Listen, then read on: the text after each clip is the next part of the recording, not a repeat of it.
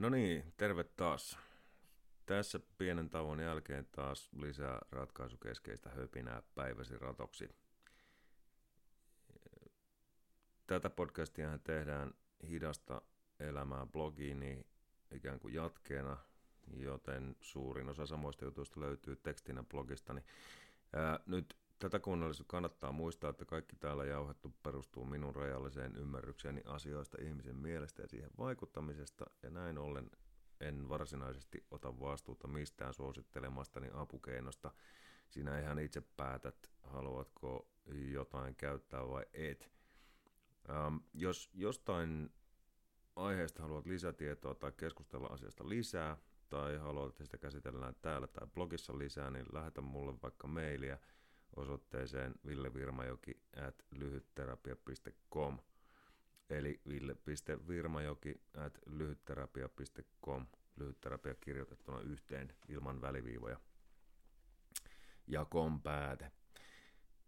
Podcastiin saa toivoa aiheita ja helpoiten tämä onnistuu laittamalla mailia tuohon osoitteeseen ja käsittelen sun lähettämän kysymyksen näissä podcasteissa ja ehkä blogissakin – aina kun sille vaan aikaa riittää ja jos osaan. Ja tietysti teen tämän mahdollisimman pian, ettei sinun tarvitse jäädä vastauksia jännittämään. Itse en tietenkään sitoudu minkäänlaiseen julkaisuaikatauluun, koska tämä podcast on minun ja teen sitä kun Inspis iskee. Ja nythän tässä on ollutkin vähän taukoa viimeisestä. Mutta näin. Sitten tämän päivän aiheeseen, joka on tavat ja tapamuutokset. Tästä julkaisen tänään 7.7. myöskin blogin Hidasta elämää sivulla ja no, suppeitahan ne kirjoitukset on, eikä ihan kaikkea voi puuttua, mutta muutamia ajatuksia kuitenkin. Mä itse teen tällä hetkellä ihmiskoetta itseni kanssa ja testaan uuden tavan opettelemista ja sitomista yhteen tapaan, jonka mä haluan lopettaa josta mä haluan päästä eroon ja tässä viikon testailun jälkeen tulokset näyttää aika mielenkiintoisilta, mutta tässäpä tämä metodi nyt lähtee. Eli siis meidän käyttäytyminen tahtoo aika lailla perustua ja keskittyä erilaisten tapojen ympärille ja jokaisella meistä niitä on satoja, jos ei tuhansia, ja me toistetaan oikeastaan samoja tapoja erilaisissa tilanteissa jatkuvasti, ja, ja osa näistä tietenkin on ihan toimivia ja hyödyllisiä meidän jokapäiväiselle elämälle, ja osa sitten vähän haitallisempia. Nyt olisi tietenkin optimaalista, että pahoja tapoja ei olisi, ja näistä varmasti nykypäivän hyvinvointiperfektionistina vähän jokainen haluaisi päästä eroon. Ja, ja näin. Tota, omaa käyttäytymistään tutkiessa ja omia tapojaan tutkiessa, niin, ja siis suosittelen, että tutkit näitä, jos haluat näitä muuttaa, niin, mutta pitäisi, pitäisi tai kannattaa lähteä liikkeelle siitä ymmärryksestä, että – tavat perustuu hirvittävän yksinkertaiseen kuvioon tai mekaniikkaan. Eli sä saat ärsykkeen, johon sä reagoit jollain toiminnalla tai ajatuksella. Ja tämän toiminnan tai ajatuksen suorittaminen tuottaa sulle palkkion. Eli esimerkkinä teet työpäiväsi kaikessa rauhassa, yhtäkkiä tulee tylsää, päätät lähteä kahville ja syöt pullan, ja tästä tulee hetkellisesti hyvä olo.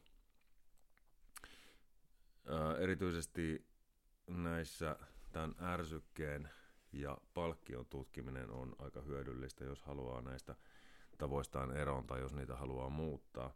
Mutta nyt jo tässä vaiheessa mä hyvin vahvasti suosittelisin, että et niinkään ajattelisi tavan lopettamista, vaan otat tämmöisen ratkaisukeskeisen ajatuksen ja fiiliksen tähän, että alat harjoitella toista tapaa korvaamaan tämän vanhan. Näin ollen sulla ei ole minkäänlaista kiirettä muuttaa tätä tapaasi. Tavat ei muutu hetkessä missään nimessä. ja vaatii harjoittelua ja keskittymistä.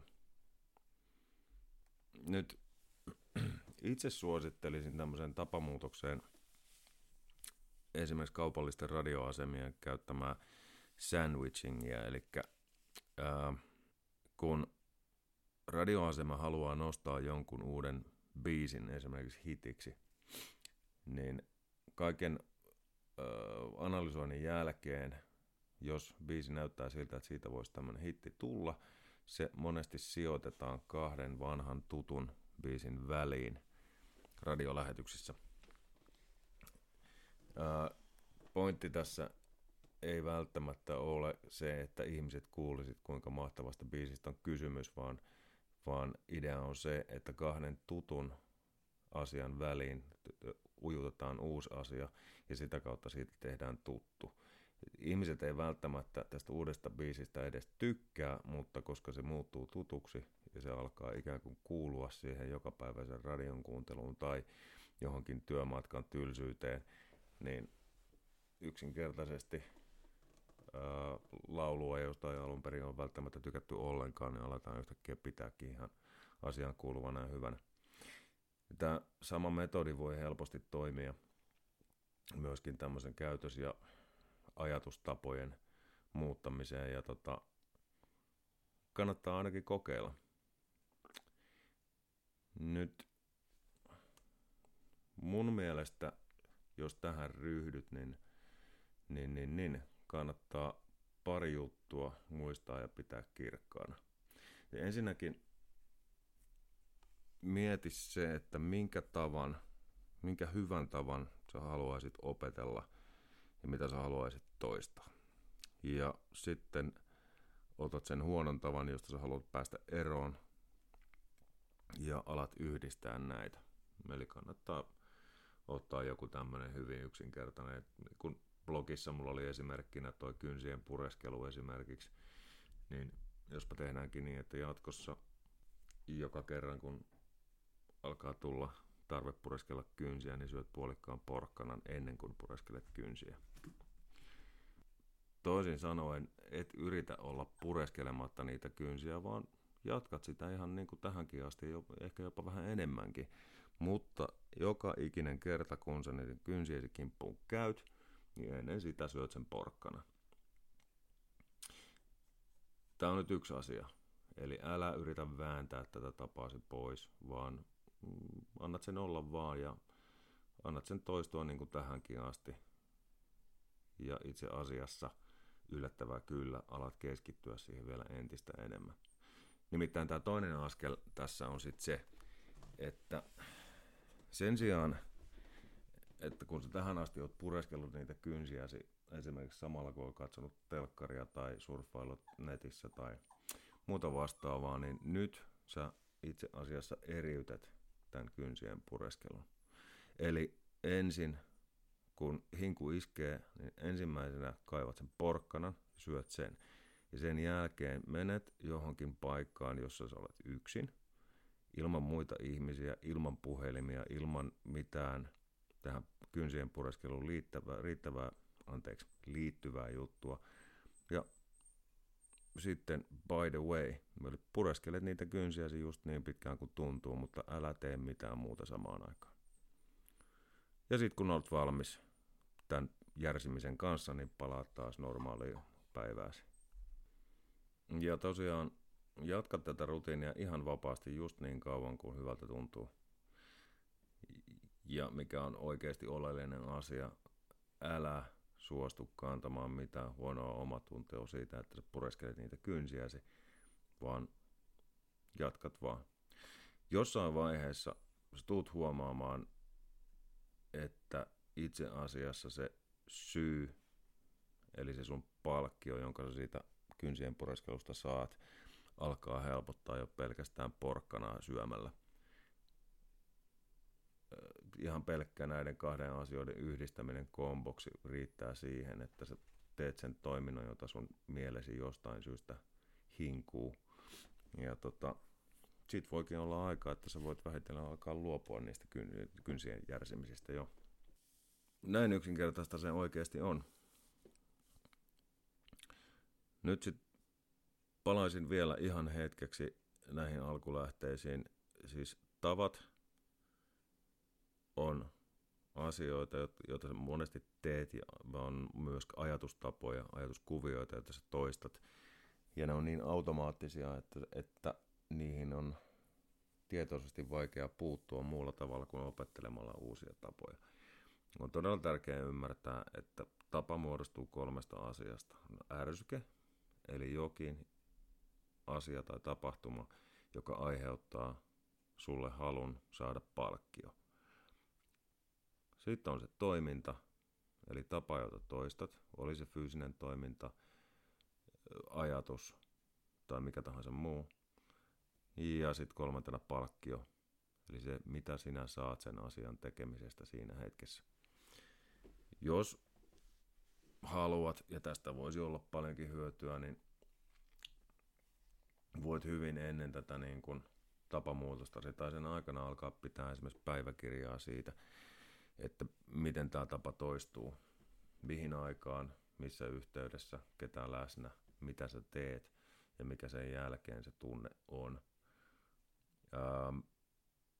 Ja helpoitenhan tämä käy niin, että muutaman päivän pidät tarkkaan vaan kirjaa koko päivän siitä, miten sun päivä menee.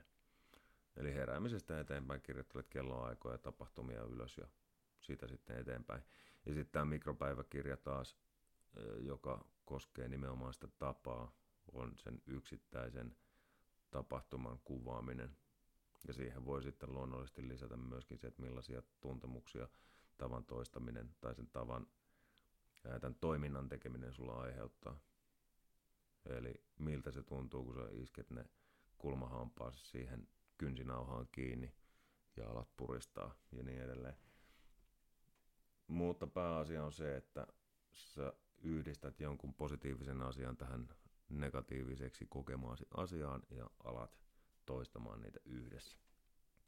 Mutta eli vielä hei lyhyesti seitsemän kohtaa.